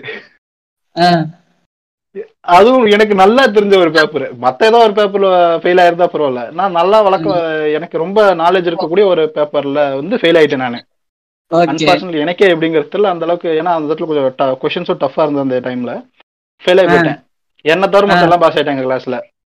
எனக்கு வந்து கடுப்பு வரல கடவுள் மேல, இது நம்ம தான் தேவையில்லாத வேலையை பார்த்து விட்டோமோ, ஏன்னா நம்ம ஓவர் கான்ஃபிடென்ட்ல விட்ட மாதிரி இருக்கே அப்படின்னு சொல்லிட்டு விட்டேன். அப்புறம் சரி அடுத்த செமஸ்டர்ல பாத்துக்கலான்னு இந்த பேப்பர் அடுத்த செமஸ்டர்ல கிளியர் பண்ணியாச்சு. அந்த செமஸ்டர்ல ஒண்ணு உக்காந்துருச்சு. என்னடா இது, இந்த தடவையும் நம்ம வேண்டுதல் வச்சோமே மறுபடியும் போயிடுச்சு அப்படின்ட்டு. அப்பதான் அந்த கரெக்டா அந்த டைமும் பெரியார் கருத்துக்கு உள்ள வர டைமும் சரியா போச்சு. அவர் வந்து இருந்த கேப்ப பெரியார் ஃபில் பண்ணிட்டாரு. நீ இவ்வளவு நாளா பைத்தியக்காரன்னு தெரிஞ்சிருக்க, நீ பண்ணது தப்பு அப்படின்னு சொல்லிட்டு அப்ப அந்த இதெல்லாம் நாத்திகத்துக்கு எல்லாம் உள்ள வந்துருச்சு. மொத்தமா கடவுள் நம்பிக்கை எல்லாம் போகுது எனக்கு. இப்போ மத ஏன் உங்களுக்கு நம்பிக்கை எல்லாம் போச்சுன்னா, ஏன்னா லாஜிக் வைஸ் நமக்கு தெரியுது. இன்னொன்னு சயின்டிபிக்காவும் அப்படி ஒரு விஷயமே கிடையாது, மதம் ஜாதியும் சயின்டிபிக்கா இல்ல. அதெல்லாம் வந்த பெரிய மனுஷங்கள்லாம் சொல்லிட்டு போயிருக்காங்க. இல்லாத ஒரு விஷயத்த நீ இருக்க நம்புற, அதை வச்சு இன்னொருத்தனை தாழ்த்துற, கேள்வி கேட்கறவன கொலை பண்றேன் இல்லையா. இப்போ இந்த நம்ம இஸ்லாமிய நண்பர்கள் இருக்காங்கல்ல, அவங்க வந்து என்ன பண்றாங்க, இந்து மதத்துலயாச்சும் இப்போ நம்ம வந்துட்டு நூலா அப்படி இப்படின்னு சொல்லி இது பண்ணி விட்டுறோம். ஆனா அங்க ஒரு குரூப்பே இப்படிதான் இருக்கு, ஒரு மதமே ஒரு நூலான இருந்து என்ன பண்ண முடியும் இல்ல இல்லையா. தப்பா இருந்தா கரெக்ட் பண்ணுங்க, அப்படிதானங்க இருக்காங்க. கேள்வி கேட்டா இங்கேயாச்சும் ஒரு செக்டார் ஒரு நூலாங்கிற ஒரு குரூப், இங்க ஒரு மதமே ஒரு நூலா, அம்மா பெரிய கூட்டம். ஆமா, இந்த 1901 கார்த்தி பாப்பாரு பாத்தீங்களா, அப்படியே ஒருத்தன் பாத்தீங்கன்னா ஒரு காட்டு வாசிக்கிட்ட ஒருத்தன் ஏதோ ஒன்று பண்ணிட்டு இருப்பான், அப்படி இப்படியே பயந்துகிட்டே பாப்பாரு பாருங்க கார்த்தி. அந்த டெம்ப்ளேட்ல இருக்கும், என்னங்களா இவ்வளவு அடிப்படைவாதவியா இருக்கீங்க ஒரு மயிலும் தெரியாம அப்படின்னு. இவனுங்க என்ன புர்கா போடுங்க தோழி தோழி தோழி புர்கா போடுங்க, புர்கா போட்டா ரேப் நடக்காது அப்படிங்கிறோம். புர்கா போட சொன்னா பரவாயில்லங்க, அத ஃபெமினிசத்துல கூட சேர்த்துக்கிட்டானுங்க. என்னங்க சொல்றீங்க? ஆமா, இது நம்ம இவரு அண்ணன் இருக்காருல, அண்ணன் சாட்ட திருப்பி இப்ப ரிலீஸ் ஆனாப்லே, எஸ் ஃப்ரெண்ட்ஸ் எனக்கு அங்க வலிக்குது ஃப்ரெண்ட்ஸ், நீ மனுஷுக்கு நான் பேச மாட்டேன் ஃப்ரெண்ட்ஸ் அப்படின்னு சொல்லி கோர்ட்ல லெட்டர் எழுதி கொடுத்துட்டு வந்து வெளில வந்தாரு. அவர் சேனல்ல ஒரு 3 மாசத்துக்கு முன்னாடி ஒரு வீடியோ வருது, ஒரு டாக்குமெண்ட்ரி வீடியோ. இவர் பண்ணல, வேற யாரோ ஒருத்தவங்க பண்ணிருக்காங்க, இவங்க சேனல்ல அப்லோட் ஆயிருக்கு. அது என்ன சொல்றாங்க அதுல எதுக்குன்னா, இந்த ஏஆர் ரஹ்மானுடைய டாட்டர் இருக்காங்க இல்லையா, அவங்க அந்த அவங்க எப்பவுமே புர்கா போட்டு தான் இருப்பாங்க. ஸோ அதை வந்து ஒருத்தங்க ஒரு ஃபெமினிஸ்ட் வந்து ஒருத்தங்க ட்விட்டர்ல போட்டு படிச்சவங்க கிட்ட கூட இந்த மாதிரி இது இன்னும் பிற்போக்குத்தனமா அப்படியே தான் இருக்கு அப்படின்னு சொல்லி அவங்க ட்வீட் போடுறாங்க. இது நியாயமான ஒரு கேள்வி, இதுல எல்லாம் யாருமே ஆட்சி பண்ணி அது என்னதான் அவங்களோட உரிமையா இருந்தாலுமே கூட இது வந்து அவங்களோட நியாயமான கருத்து. இதுக்கு எகைன்ஸ்டா அந்த வீடியோ, அதாவது இப்போ இஸ்லாமிய மதம் பெண்களுக்கு எப்படியெல்லாம் இது கொடுக்குது பாருங்க, மரியாதைக்கு முக்கியத்துவம் கொடுக்குது பாருங்க அப்படின்னு சொல்லிட்டு ஒரு 1/2 மணி நேரத்துக்கு ஆத்துன்னு ஆத்திட்டு கடைசியில அந்த ட்வீட்ல வந்து அந்த அம்மா வந்து ஏதோ இந்த இது எதுமோ அந்த அம்மாவே செருப்பால் அடிச்சிட்ட மாதிரி இவங்க ஒரு வீடியோ மேக் பண்ணி வச்சிருப்பாங்க. வீடியோட ஆக மொத்தம் என்னன்னா, அவனும் கடைசியில துப்பட்டா போடுங்க தோழி தான் சொன்னான். அதாங்க ஃபெமினிசம் என்னங்க, நம்ம அறிவு தான் பேசுறேங்க. அதான் எனக்குலாம் சங்கடமா போச்சுங்க இந்த வீடியோ பார்த்துட்டு. இவனுக்கு பேசுற கருத்து இப்படிதாங்க இருக்கு. நீங்க ஏதோ ஒரு வந்து பிரியாணின்னு ஒரு படம் இருக்கும், அந்த படம் எல்லாம் பாத்தீங்கன்னு வச்சுக்காங்களேன், என்ன சொல்றது, கண்ணே கலஞ்சிடும் உங்களுக்கு. நான் ஸ்பாயிலர்ல அதுவும் பண்ண வரும்ல, போய் பாருங்க. நானும் கேள்விப்பட்டிருக்கேன், பார்க்கணும்னு வெயிட் பண்ணிருக்கேன், அது கிடைக்க மாட்டேங்குது. என்ன சைட்ல தான் இருக்குமா அது சைட்டு? அது வந்து ஹாட் ஸ்டார்ல இருக்கும்னு நினைக்கிறேன். ஓகே ஓகே, நான் செக் பண்றேன். நீங்க சொல்லுங்க. ஓகே, அந்த படம் எல்லாம் பாத்தீங்கன்னு வச்சுக்கோங்களேன், ரொம்ப அடிப்படைவாதியா இருப்பாங்க. இப்போ உதாரணத்துக்கு வந்து பாத்தீங்கன்னா நோம்பு இருக்கிறது, நான் தப்பு சொல்லல, நோம்பு இருக்கிறது என்ன மாதிரி போகுதுன்னா எச்சி முழுகிறது கூட தப்புங்கிறாங்க. ஐயோ, ஆமாங்க, எச்சி முழுகிறது தப்பா. அப்படி முழுங்குனா அந்த அவங்க இருக்கிற அந்த 6 மணி நேரம் நோம்பு கெட்டுருமா. என்னோட ஃப்ரெண்ட் சத்தியமாங்க, என்னோட ஃப்ரெண்டோட பாட்டி எல்லாம் ஒருத்தவங்க இருப்பாங்க, ஒரு தனியா ஒரு கப்பு வச்சுப்பாங்க. நோம்பு இருக்கிறப்போ எச்சி வந்துச்சுன்னா அந்த துப்பி துப்பி வச்சிருவாங்க அவங்க. அந்த பாட்டி ஏங்க தொண்டை வறண்டு போச்சுன்னா உசுறு போயிருமேங்க, எல்லாம் வருவாரு. அவ்வளவு சாதாரண விஷயம் இல்ல. ஆமாங்க, அததான் ஒரு சொல்றேனே, எங்கேயாச்சும் செக்டார் ஒரு செக்டார் வந்து நூலி பான்சா இருக்கு, அங்க ஒரு மொத்தமா ஒரு மதமே ஒரு நூலி பான்சா இருக்குல்ல. இவனுங்க மொத்த தியரியே இப்படிதான், இந்த கர்மத்துப்படிதான் இருக்கு. எங்க அண்ணன் கூட ஒண்ணு கொஞ்ச நாள் வந்து துபாயில வேலை பார்த்துட்டு இருந்தாங்க. இத்தனைக்கும் எங்க இன்னும் வந்து இஸ்லாமியர் கிடையாது, ஆனா நீங்க துபாய்க்கு போயிட்டா இந்த வேலை பாக்குற இடத்துல நீங்க ஹிந்துவா இருங்க, கிறிஸ்டியனா இருங்க, என்ன வேணா இருங்க, நாங்க நோம்பு இருக்கிறப்போ நீங்களும் சேர்ந்துருக்கேன்ட்டு எங்க அண்ணனையும் நோம்பு இருக்க வச்சாங்க. தண்ணி கூட குடிக்க முடியாது எங்க அண்ணனால அந்த இடத்துல. ஆனா சும்மா சொல்லக்கூடாதுங்க, 6 மணிக்கு சாப்பிட ஆரம்பிச்சோடனே ஏங்க எனக்கு குடிக்க தண்ணி கொடுங்கன்னா பிரியாணியே கொடுப்பானுங்களா. பிரியாணி வாங்கி என்னங்க பண்ண போறீங்க, விக்கி சாகரத்துக்கு ஜூஸ் எல்லாம் கொடுப்பாங்க, ஜூஸ் பிரியாணி எல்லாம் தருவாங்களாம். ஏங்க என்ன குடும்ப கட்டுப்பாடு ஆபரேஷனா பண்றாங்க, முடிஞ்சதுக்கு அப்புறமா ஜூஸ் பண்ணலாம் கொடுக்கறதுக்கு. அதான் அவனுக்கு தியரியே அந்த லட்சணத்தோடதான் இருக்கு. நோம்பு இருக்கிற என் ஃப்ரெண்ட் எல்லாம் வந்து பாத்தீங்கன்னா 12 மணிக்கு ஸ்கூல் போனா 12 மணிக்கு சாப்பிடுவாங்க. நம்ம எல்லாம் சாப்பிட மாட்டாங்க, நாங்க சாப்பிடுறதே உட்காந்து பாத்துட்டு இருப்பான். எனக்கு இதுவே ஒரு ஃபெட்டிஷ் மாதிரி தான் தோணுது, காலிருந்து சாயந்தரம் வரைக்கும் நாக்க காய போட்டு அதுக்கப்புறமா சாப்பிடுறது, இதுவே எனக்கு ஒரு ஃபெட்டிஷ் மாதிரி தான் தோணுது.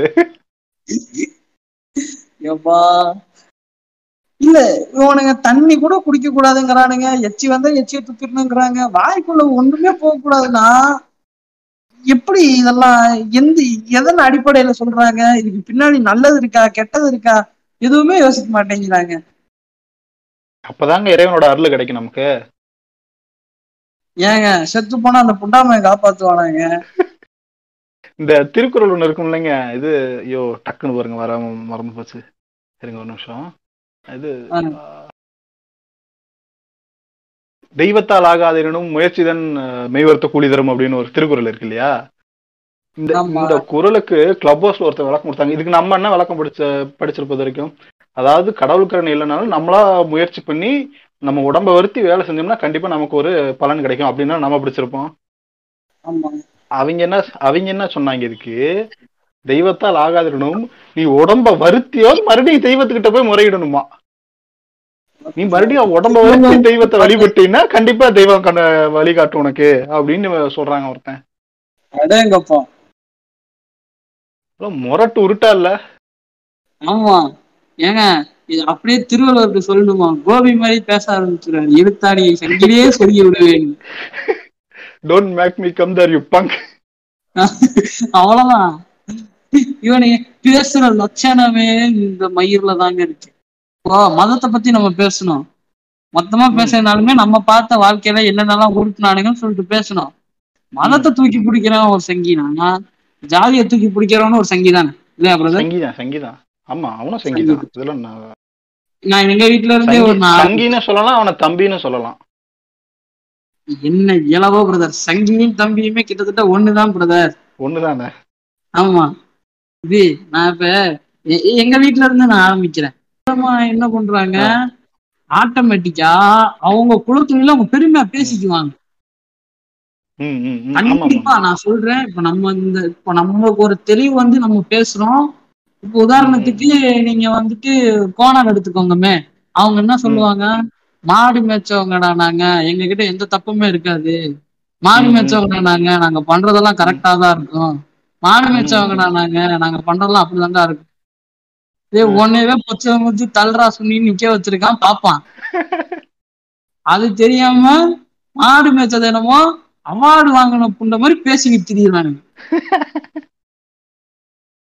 டிக்டாக் பனையேரி கும்பண்டாவா என்னமோ ஒரு சின்ன பையன் ஒருத்தர் சொல்லுவான், ஜாதி பேர் சொல்லி அவ பனையேறது கூட சொல்லிடலாம், அதை பெருமையா சொல்லுவான். எப்படி சொல்லிக்கிட்டு இருப்பான்னு பாத்தீங்கன்னா, இது கிணத்துல தண்ணி மேல இருந்தா குளிப்பாங்க இல்லையா, கிணத்துல குதிக்கிறதுக்காக ட்ரெஸ் எல்லாம் கழட்டிட்டு ஒரு ட்ரௌசர் விட்டு மாட்டிக்கிட்டு இருக்கான். அப்ப கேமரா ஆன் பண்ணி கிணத்த ஃப்ரேம்லுக்குள்ள கரெக்டா ஃப்ரேம் டிசைன் பண்றானுங்க, கிணறு ஃப்ரேம்குள்ள இருக்கு பாதிலேயமா இருக்கான். அப்ப சொல்றான் பனையேரி கல்லனா என்னமோ ஒரு ஏதோ ஒரு கம்யூனிட்டி பேர் சொல்லி அப்படின்னு சொல்லிட்டு மீசையே இல்ல, அப்படியே இப்படி கையை அப்படியே கண்ணத்துக்கு வச்சு ஒரு தேய் தேய்ச்சிட்டு போய் கிணத்துல குதிக்கிறாப்ல தம்பி. கையெல்லாம் டிக்டாக் மாட்டிட்டு இருந்துருக்கு பாருங்க.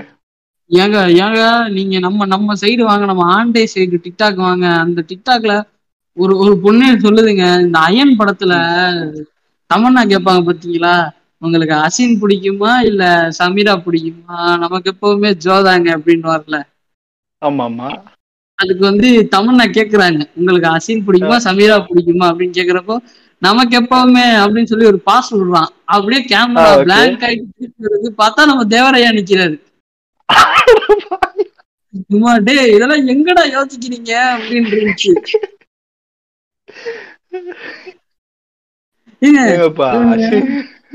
இந்த வீரம் படத்துல இருந்து டைலாக் எடுக்கிறது, விசுவாசம் படத்துல இருந்து டைலாக், இத கூட நம்ம ஜீரணிச்சர்லாம் வச்சுக்கோங்க. என்ன இதெல்லாம் அந்த அம்மாவுக்கு எந்த ஹீரோயின் பிடிக்குதுங்கிறாங்க, சம்பந்த புண்டே எல்லாம் வந்தாலும் ஏன் வரான் எதுங்க மீசை எடுத்ததுக்கா? ஆமா. என்ன காரணம் சொல்றீங்க? மீசையை ஏன் எடுத்தாங்கன்னா, ஒரு பொண்ணு வந்து சொன்னாங்களாம், ஐயா உங்க மீசை ரொம்ப சூப்பரா இருக்கு, நான் உங்களை லவ் பண்றேன் அப்படிங்கிறப்போ என் மீசை வந்து ஒரு பொண்ணை ஈர்த்திருக்கு, அப்படிப்பட்ட மீசை எனக்கு வேணாம்னு சொல்லிதான் அவர் ஷேவ் பண்ணாரு. ஐயோ ஐயோ. அதுக்கு நம்ம ஆல்டோ, என்னோட பாட்காஸ்ட்ல இருக்கிற ஆல்டோ சொன்னாரு, இது ஏன் இருக்கு, ஒருவேளை அவரு அந்த பொண்ணு வந்துட்டு ஐயா மீசை இல்லாம நீங்க இன்னும் செக்ஸியா இருக்கீங்கன்னா என்ன பண்ணிருப்பாருன்னு கேட்டாரு.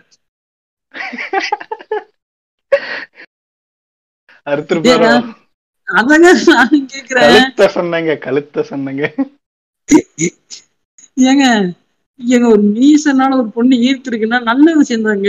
இவனுங்க இதனால என்ன பண்ணிடுறாங்க, பொண்ணு கூட பேசினா தப்பு பழகுனா தப்புங்குவானுங்க. ஆனா அதே ஆம்பளையும் பொண்ணையும் ஒரு இருட்டு ரூம்குள்ள தள்ளி 10 மாசத்துல குழந்தை கொடுங்குறாங்க. எந்த விதமான உளவு எழுதலாம்? ஒரு பொண்ணுகிட்ட எப்படி பேசணும், ஒரு பொண்ணுகிட்ட எப்படி பழகணும், அந்த பொண்ணு உன்னை என்ன இடத்துல வச்சிருக்கா, நீ அந்த பொண்ணை என்ன இடத்துல வச்சிருக்க, இதுக்கு இந்த ஃபீலிங் பேர் என்ன, அது மட்டும் இல்லாம லவ் பண்ணிட்டு லவ் பண்றாங்களா, அவளோட வாழ்க்கை துணையை அவங்களே புரிஞ்சுக்கிறாங்களா, அதை பத்தி நம்ம பெருமைப்படணும். நாளைக்கு என் பொண்ணோ என் பையனோ அப்பா எனக்கு இந்த பொண்ணு பிடிச்சிருக்குப்பா, அப்பா எனக்கு இந்த பையன் பிடிச்சிருக்கான்ப்பா அப்படின்றப்போ நம்ம பெருமைப்படணும். அவளுக்கான வாழ்க்கை துணையை அவன் தேர்ந்தெடுத்துக்கிற அளவுக்கு அவளுக்கு தெளிவு இருக்கு, நம்ம பொண்ணு வந்து அந்த அளவுக்கு தெளிவா இருக்கான்னு சொல்லி பெருமைப்படணும். இவனுங்க என்ன பண்றானுங்க, எப்படி அவன் என்ன சாதி நம்ம என்ன சாதி அன்னைய கூட சத்திரியாம்ல அப்படின்னு சொல்லி அந்த பையனை போய் விட்டுறானுங்க. அவனுக்கு ஒரு ஆர்டிகல் போட்டுதானுங்க பாத்தீங்களா இன்ஸ்டாகிராம்ல, அதாவது அனாட்டமி கிளாஸ் பேர் பண்ணுங்க போல இருக்கு. இது சத்திரிய பெண்களோட விஜயனா எப்படி இருக்குங்கிறத ஒரு டிசைன் பண்ணியிருந்தானுங்க, அதுல அக்னி செட்டி வச்சிருக்கானுங்க. அங்க என்ன சொல்றீங்க, விஜயனாக்குள்ள வச்சிருக்கானுங்க அக்னி செட்டிய. வன்னிய பெண்களோட அனாட்டம் இதுதான் அப்படின்னு போட்டிருக்காங்க மீம். நான் கேக்குறேன், அக்னி சட்டி எடுத்து குஞ்சுக்குள்ள விட்டா அவன் தாங்குவானா? பொசுங்கிறாது கொஞ்சம் யோசிக்கணும்டா. அப்பதான் எனக்கு ஒரு விஜய் ஆண்டனி பாட்டு ஒண்ணு ஞாபகம் வந்துச்சு. விஜய் ஆண்டனி அப்பவே அதை ரெஃபர் பண்ணியிருக்காரு பாருங்க. இது நாக்குமுக்கா பாட்டுல ஒரு லைன் வரும், எப்படி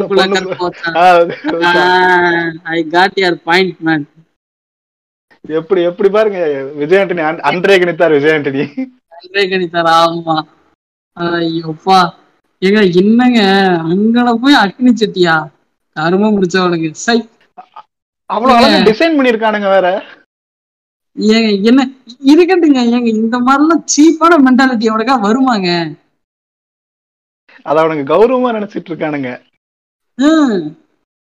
இந்த சார்பட்ட பரம்பரை படத்துல அந்த அம்மா சொல்லும் பாத்தீங்களா, அது நீங்க ஏன்டா பரம்பரைக்குள்ள வந்து மானத்தெல்லாம் வைக்கிறீங்க அப்படின்னு கேக்குவாங்கல்ல.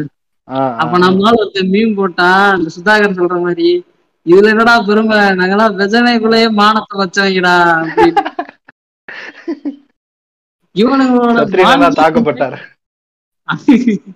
ஆமா, இவனுங்களோட வாழ்வியல் முறையே இந்த லட்சணத்துலதான் இருக்கு. நியாயமா எப்பா படிப்பா, படிச்சு முன்னேறுப்பான்னு சொல்லாம அவன் இந்த பையனுக்கு ஜாதி பெருமை சொல்லி தரது, ஜாதி பெருமை சொல்லி தந்து அவனை சின்ன வயசுலயே அவனை அறிவில்லாம ஆக்கிடுறாங்க. என்ன ஆமாங்க, அந்த ரிசர்வேஷனை பத்தி ஒரு பேசிக் அறிவு கூட இல்லாம, ஏன்னா ஓபிசிக்கு ஒரு 30% இருக்கு, அதெல்லாம் அவனுக்கு கண்டுக்கிறது கிடையாது. அந்த 18% பிடிச்சி தொங்குவானுங்க. அந்த 18க்குள்ளே ஏகப்பட்ட உள்ளொதுக்கீடு வேற இருக்கு, இவங்களுக்கு அதெல்லாம் கண்டுக்கவே தெரியாது. அந்த 18 பிடிச்சே தொங்குறது. ஆமா, அதுவும் அந்த 18% முழுசா அவங்களுக்கு போய் சேருதா, அதுவும் ஒரு கேள்விக்குறியா இருக்குல்ல. ரிசர்வேஷனே ஒரு ப்ராப்பரா அமல்படுத்தப்படுதாங்கிறது ஒரு கேள்விக்குறிதான் இப்போ வரைக்குமே. இப்போ கூட ஐஐடியில சேர்ந்த ஒரு இடைநிலை சாதியினரோ யாரோ ஒரு ஆளு என்னட்டா இது சூசைட் பண்ணிருக்காரு. நூலிபான்ஸோட ஆட்டம் அப்படின்னு சொல்லிட்டேன். ஆமா, நூலிபான்ஸோட ஆட்டம் அந்த ரேஞ்சில இருக்கு. அங்க எத்தனை பேர் ஒரு முஸ்லீம் பொண்ணு இறந்திருக்கு, இதுக்கு முன்னாடி நிறைய அந்த மாதிரியான மரணங்கள் நடந்திருக்கு. ஆமா, அதெல்லாம் ஏன் அவங்க கண்ணுக்கு தெரிய மாட்டுது? படிக்கணும்ல, படிச்சவங்களே நிறைய பேர் அறிவில்லாம இருக்கிறாங்க. பொது அறிவுன்னு ஒண்ணு வேணும்ல, எப்பா இதெல்லாம் கிடையாது அதெல்லாம் கிடையாது அப்படிங்கிறது. ரீசெண்டா ஒரு சர்வே ஒண்ணு வந்துச்சு, ஐஐடியில வந்து ஃபர்ஸ்ட் இயர்ல சேர்ந்தவங்க வந்து செகண்ட் இயருக்கு போகும்போது டிராப் அவுட் ஆனவங்க சதவீதத்தை பத்தி ஒரு இது வந்துச்சு. அதுல வந்து டிராப் அவுட் ஆனவங்கள மேக்சிமம் வந்து ரிசர்வ்டு கேட்டகரியில வந்தவங்களாம், ரிசர்வ்ல வந்துட்டு சீட்டை வேஸ்ட் பண்ணிட்டு இருக்காங்க அப்படின்னு சொல்லிட்டு ஒரு செய்தி வந்துச்சு. ஃபர்ஸ்ட் இயர்லேயே டிராப் அவுட் ஆகிற அளவுக்கு நீ ஒரு நிர்வாகத்தை நடத்திட்டு இருக்கேன்னா நிர்வாகத்தை தான் கேள்வி கேட்கணும். இங்க வந்து ரிசர்வேஷன் சிஸ்டத்தை கேள்வி கேட்கறது இல்ல. அதுவுமே ஒரு குழுவை எப்படி வெளியே போக முடியும்? இந்த நிர்வாகத்தை நீ சொல்ற மாதிரி நிர்வாகத்தை கேள்வி கேட்க முடியும். ஒரு குறிப்பிட்ட குழு மட்டும்தான் ஒதுக்கப்படுது. ரிசர்வேஷன்ற வார்த்தையவே கொஞ்சம் கூட பொருட்படுத்தாத ஒரு நிறுவனம் தமிழ்நாட்டில் இருக்குன்னா அது ஐஐடி தான். ஆமா, அது இதை அவங்க சலுகையா பார்ப்பாங்க. அதான் ரொம்ப எரிச்சலா இருக்கும். அது அவங்க உரிமை. ஸோ ஜாதியை பிடிப்புப்படி என்னோட வாழ்க்கையில் நடந்தது இதுதான். உங்க வாழ்க்கையில ஜாதியை பிடிப்பு பத்தி நடந்த ஏதாவது விஷயம்? ஜாதி இருக்கு. நான் அது வந்து புதுப்படியாவே சொல்றேன். நான் வந்து ஒரு கோயில்ல வந்து நீங்க பெரும்பாலும் பாத்தீங்கன்னா கிராமங்கள்ல பாத்தீங்கன்னா எல்லாமே சாதிய கோயிலா தான் இருக்கும். அந்த அந்த கோயில்ல வந்து ஒரு விசேஷம் மாதிரி நடக்குதோ, ஒரு திருவிழா மாதிரி நடக்குது, சின்னதா நடக்குதுங்களா, பெரிய லெவல்ல இல்ல. இந்த வருஷத்துக்கு ஒருக்கா ஏதோ ஒரு நாள் மட்டும் சாமி கும்பிட்டு போவாங்களே, இந்த மாதிரியான ஒரு நிகழ்வு நடக்குதுங்க. அங்க வந்து அன்னதானம் கொடுக்குறாங்க. அன்னதானம் கொடுக்கும்போது தண்ணி குடிக்கிறதுக்கு தண்ணி, கை கழுவுறதுக்கு தண்ணியோட வச்சிருக்காங்க. தண்ணி குடிக்கிறதுக்கு ஒரு பெரிய அண்டாவை மாதிரி ஒன்று வச்சிருக்காங்க. அதுல வந்து ஒரு பிளாஸ்டிக் டம்ளர் ஒன்று போட்டிருக்காங்க. நம்ம கண்ணாடி டம்ளரு, இந்த பெப்சிக்கெல்லாம் வரும் தெரியுமா, ஒரு பெரிய டம்ளரு, கண்ணாடி டம்ளர் ஒன்று வரும், அதை நம்ம அளவு சாக்கடிக்கிறதுக்கு கூட யூஸ் பண்ணுவாங்க இல்லையா, அந்த அந்த டம்ளரு. அது ஒரே ஒரு டம்ளர் உள்ள போட்டுருந்துருக்காங்க. அந்த ஒரு டம்ளர்லேயே தான் எல்லாம் எடுத்து குடிச்சிட்டு போயிட்டு இருக்காங்க. அந்த எல்லாரும் கைப்பட்டு அந்த டம்ளரும் ரொம்ப ரொம்ப டர்ட்டியா இருந்துச்சுன்னு வைங்களேன். நான்லாம் தண்ணியை குடிக்க விருப்பம்ல, நாங்கள் தண்ணியே குடிக்கல. அதை பார்த்துட்டு டம்ளரை பார்த்துட்டு நான் வீட்டுக்கு போய் குடிச்சுக்கிறேன்டா அப்படின்ட்டு வந்துட்டேன் நான். அதுக்கப்புறமா அங்க இருந்த ஒரு பையன் போயிட்டு என்ன பண்றான், ஒரு பாத்திரத்துல போயிட்டு தண்ணி எடுக்கிறான். அவன் வந்து அவங்க அந்த டம்ளர்ல குடிக்காம அவன் கொண்டு வந்து ஒரு பாத்திரத்துல போய் தண்ணி எடுக்கலாம் அப்படின்னு சொல்லிட்டு போறான். அந்த பாத்திரம் நல்லா இருக்கு, சொல்ல போனா அந்த டம்ளரோட அந்த பாத்திரம் நல்லா இருந்தது. இவன் போய் அந்த பாத்திரத்துல அந்த குண்டை நல்ல பெரிய ஆண்டா அப்படி உள்ள விட்டு எடுக்கலான்னு போறான். அப்போ ஒரு பாட்டி ஒண்ணு வந்து தடுத்து, டேய் யாரா நீ, எதை கொண்டு வந்து தண்ணி எடுத்துட்டு இருக்க அப்படின்னு அந்த பாட்டி கெஸ் பண்ணிடுச்சு. பாத்திரம், அதாவது அவங்க வந்து அந்த எதிர டம்ளர்ல தண்ணி குடிக்க கூடாதுங்கிறது ஏற்கனவே சொல்லி தெரிஞ்சிருக்கும் போல அவங்களுக்கு. அந்த அந்த பையனோட பாட்டி அந்த பாத்திரத்தை கொடுத்து தண்ணி எடுத்து வர சொல்லியிருக்காங்க. இவன் போயிட்டு தண்ணி எடுக்கிறான். அதை இன்னொரு பாட்டி தடுத்து நிப்பாட்டி அவனை திட்டிட்டு அந்த அந்த டம்ளர்ல இருந்து தண்ணி எடுத்து அவனுக்கு பாத்திரத்துல ஊத்தி அனுப்புறாங்க. ரீசன் என்னன்னா அந்த காஸ்ட் பேரியர் அந்த இடத்துல சூத்ரன் ஒதுக்கப்படுறான். ஆமா ஆமா ஒதுக்கப்படுறான் அவன். அவங்க சாப்பிட்றதுக்கு எங்க உட்காந்துருக்காங்கன்னு பாத்தீங்கன்னா தனியா ஒரு மூலையில உட்காந்துருக்காங்க. அவங்க வந்து இந்த லைன்ல நின்று கூட சாப்பிடல. நான் அன்னைக்கு வந்து ஆக்சுவலா கோயிலுக்கு போனது மட்டுமே தானே தவிர நான் அன்னைக்கு அங்கே சாப்பிடவே கிடையாது, தண்ணியும் குடிக்க கிடையாது. நான் போயிட்டு சும்மா கோயிலுக்கு போயிட்டு சாமி மட்டும் கும்பிட்டு வந்துட்டேன். ஆனா இந்த நிகழ்வை நான் பார்த்தேன். அந்த நிகழ்வுல அந்த பையனுக்கு தெரிஞ்ச ஒரு அம்மாவும் அங்க இருந்திருக்கு. அந்த அம்மா வந்து இது இன்னார் பையன் அப்படின்னு சொல்றாங்க. தெரிஞ்ச பையன் தெரியுதுல, அத்தனை பேர் திட்டுறாங்களா அவனை, அடசு ஏதோ சின்ன பையன் தெரியாம பண்ணிட்டான்னு பேர் சொல்லணுமா இல்லையா நாயமா? அதை கூட அந்த அம்மாவை சொல்லுவோம். ஏன்னா அந்த அம்மாவும் அந்த மெஜாரிட்டி கம்யூனிட்டி.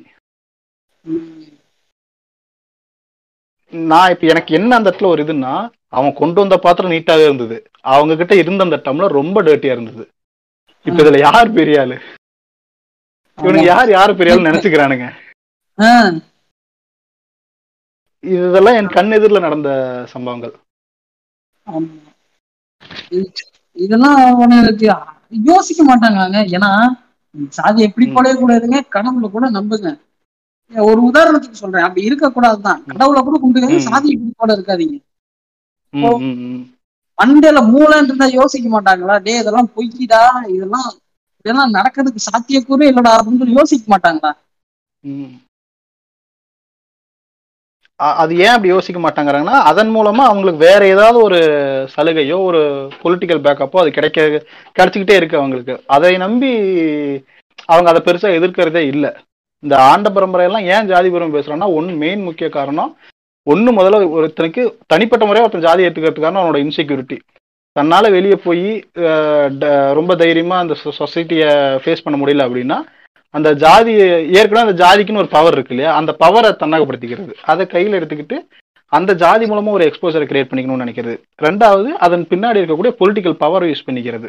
இதுக்கு தான் இவனுங்க பெரும்பாலும் அந்த ஜாதியை பயன்படுத்துறாங்க. இது அப்படியே அவனுங்களுக்குள்ள ஊறி ஊறி வெறியா மாறிடுது. நீங்க சொல்றது கண்டிப்பா சொல்லி ஆகணும். நம்ம மம்முட்டி ஒரு படம் நடிச்சிருப்பாரு. அந்த படத்துல சிம்பிளா ஒரு டயலாக் கேட்டிருப்பாரு, நீ ஒரு ஜாதி கட்சிக்குள்ள இருக்க, நீ ஒரு உறுப்பினரா இருக்க, உனக்கு ஒரு பொண்ணு, நீ ஒரு பொன் பிள்ளைய பெற்றெடுத்திருக்க, உன்னோட தலைவர் ஒரு ஆம்பளை பிள்ளைய வச்சிருக்காரு, உனக்கு தைரியம் இருந்தா உன் தலைவர்கிட்ட போய் உன் பொண்ணு நீ போய் கேட்பியா? ஒரே ஜாதி தானே, உன் தலைவர் உன கட்டி கொடுப்பாரா அப்படின்னு கேட்டாரு. நல்லா 100ல் 1 சூத்துல 2ன்ற மாதிரி கேட்டாரு. நல்லா கேட்டாரு. அதுக்கப்புறமும் உனக்கு திருந்துறானுங்களா? திருந்த மாட்டேங்கிறானுங்க. இவன் ஜாதி இப்படி போட இருந்தான்னா இவன் தான் நாண்டுகிட்டு சாகணும். மத்தவங்களையும் கொலை பண்றாங்கிற ஆணவ கொலைன்ற பேர்ல. அந்த டயலாக் வந்து நம்ம சமுத்திர கண்ணன் கூட இந்த தொண்டன் படத்துல வச்சிருப்பாருன்னு நினைக்கிறேன். தொண்டன்லயோ நாடோடிகள் 2லயோ அந்த அதே டயலாக் வரும்னு நினைக்கிறேன். நான் பார்த்தும்போது ஞாபகம் இருக்கு. உன் கட்சி தலைவர், உன் ஜாதி தலைவர் தானே, சரி போய் அவர் பொண்ணு அவன் பையனுக்கு கேளு அப்படிம்பாரு. ஆமா நல்ல நல்லா இருந்தது. சமுத்திரக்கணி அண்ணன் வச்ச சில கருத்துக்கள்ல ஒரு நல்ல கருத்துல இது ஒண்ணுன்னு எடுத்துக்கலாம். ஆமா, கிரிஞ்சுகளை தவிர்த்து விட்டு. ஆமா, இதுதான் இளைஞரோட கோட்பாடு. இளைஞரோட தேசியமும் இளைஞரோட மதமும் இளைஞரோட ஜாதியும் எல்லாம் ஒரு அவனங்களோட சலுகைக்காகவும் அவங்களோட விஷயத்துக்காகவும் யூஸ் பண்றாங்க. ஆனா உரிமையையும் இந்த இடத்துல சலுகையா மாற்றப்படுது இல்ல, அது எந்த அளவுக்கு தப்பு? அது உரிமை தான், அது சலுகைன்னு சொல்றதே தவறு முதல்ல. ஆமா, அது உரிமை. இத்தனை நாளா அவன் நீ படிக்கவில்லை, அவன் நீ படிக்க போறான், அது நீ சலுகைலாம் சொல்லக்கூடாது, அது உரிமை தான் அவனுக்கு. ஆமா, படிப்பு மட்டும் இல்ல, வேலைக்கு போறான்னா என்ன சொல்லுவான், ஏன்டா எங்க காலுக்கு கீழே கடந்து நீ எல்லாம் என்னடா வேலைக்கு போற? அவன் படிச்சான், நல்ல மார்க் வாங்கினா, வேலைக்கு போனான், கை நிறைய சம்பாதிக்கிறான். நீ பெருமை பேசுனா பெருமை பேசிக்கிட்டு இருந்தா பெருமை பேசிட்டே இருக்க போற. அவன் அப்படி பண்ண கூடாதுன்னு இத்தனை நாளா அவனை நீ படிக்க விடாம வச்சிருந்த. அவனை படிக்க விடாத நேரத்துக்கு நீ உன் பிள்ளைய படிக்க வச்சிருந்திருக்கலாம், நீ படிச்சிருந்திருக்கலாம். ஆமா, அதாங்க. அவன் இப்ப நீங்க கரெக்டா ஒரு ஸ்டாண்ட் எடுத்தீங்க, அவன் பிள்ளையும் படிக்க விடுறது இல்ல. கேட்டா என்ன சொல்லுவானுங்க, ஓவரா பீரிடும், நம்ம கைய மீறி போயிடும் அப்படிங்குவானுங்க. பொம்பளை பிள்ளைங்களை அதிகமா படிக்க வைக்க மாட்டாங்க. அப்படி படிக்க வைக்கிற பட்சத்துலயுமே கல்யாணம் பண்ணிட்டு படிச்சுக்கன்றுவானுங்க. நீங்க பாத்தீங்கன்னா மோஸ்ட்லி பிளஸ் டூ முடிச்ச உடனே கல்யாணத்துக்கு ரெடி பண்ண ஆரம்பிச்சிருவானுங்க. ஆமாங்க, ஏங்க அப்பனே இந்த ரேஞ்சில இருந்தா கட்டிக்கு போற புருஷன் இந்த ரேஞ்சில தான் இருப்பான். அதெல்லாம் பாக்காம அவங்க அப்பன் கல்யாணம் பண்ணி தருவான். அதை பார்த்துதான் அவங்க அப்பனே கல்யாணம் பண்ணி கொடுப்பான். நம்மள மாதிரியான ஒரு பையன் அவங்க அப்பன மாதிரியானாலதான் அவனும் பார்ப்பான். அப்பதான் வேற யாரும் பார்ப்பான். ஆமா, அவங்களோட ஒரு வாழ்வியல் முறையே இந்த ரேஞ்சில்தான் இருக்கு. இப்போ நம்ம கார்த்தி ப்ரோ, நீங்க உங்க எண்டு கிரெடிட்டா என்ன சொல்ல விரும்புறீங்க? என்னோட எண்டு கிரெடிட் ஃபர்ஸ்ட், என்னை கூப்பிட்டதுக்கு மிக்க நன்றி. நான் இது வரைக்கும் அப்படி கொலாப் பண்ணதில்லை, யாரும் என்கிட்ட கொலாப் கேட்டதும் கிடையாது. கூப்பிட்டதுக்கே மிக்க நன்றி. அதுக்கப்புறமா இன்னும் ஒரு 2 இன்சிடென்ட் மட்டும் சொல்லிடுறேன். ஏன்னா நான் எடுத்து எழுதி வச்சிட்டேன், அதை சொல்லிடுறேன். ஏன்னா நான் அப்புறம் வந்து நூலிபான்ஸை மட்டுமே அட்டாக் பண்ணிட்டு போன மாதிரி இருக்கும். பாவாடை குரூப்ஸ்ல வந்து ஒரு இன்சிடென்ட் நடந்ததுன்னா, எனக்கு தெரிஞ்ச ஒரு பையன் தமிழ்நாட்டுல கூட ஒரு லீடிங் கிறிஸ்டியன் காலேஜ்ல படிச்சுட்டு இருந்தான் முன்னாடி. அவன் வந்து ஆக்சுவலா அவன் ஃபேமிலி வந்து திராவிட சித்தாந்தத்தை ஃபாலோ பண்ணக்கூடிய ஃபேமிலி தான். அவனும் கலைஞர் பெரியார்னு பேசிட்டு இருந்தான். அவள் தான் இன்னமும் அப்படிதான் பேசிட்டு இருக்கான். ஆனா அந்த காலேஜுக்கு போன முதல் வாரமே வாட்ஸ்அப் ஸ்டேட்டஸ்ல ஜீசஸ் பத்தி ஸ்டேட்டஸ் போட்டாங்க. நல்லா எதிர்பார்க்காத ஒரு விஷயம் அது. டக்குன்னு ஒரு வாரத்துல, அது ஏதோ சாதாரணமா ஒருத்தன் போனவன் போய் அப்படி போட்டானா கூட ஒரு லாஜிக் இருக்கு.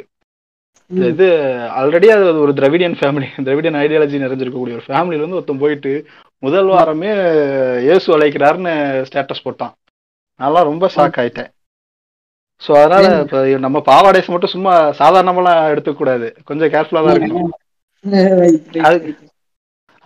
அதுக்கப்புறம் 2வது இன்சிடென்ட் என்னன்னா, இப்போ ஒரு எங்க வீடு வந்து ஒரு இப்போ இந்த வீடு வாங்கி நாங்கள் ஒரு 12-13 வருஷம் ஆச்சு. ஸோ ரெனோவேட் பண்ணிட்டு கணபதி ஹோமம் பண்ணணும்னு சொல்லி வீட்டில் டிசைட் பண்ணிட்டாங்க. நமக்கு தான் கடவுள் நம்பிக்கை இல்லை, அவங்க நம்ம தடுக்க முடியாது இல்லையா. சரின்ட்டு பண்ணுங்கன்னு சொல்லிட்டு வந்தாரு. நம்மவா வந்தாங்க.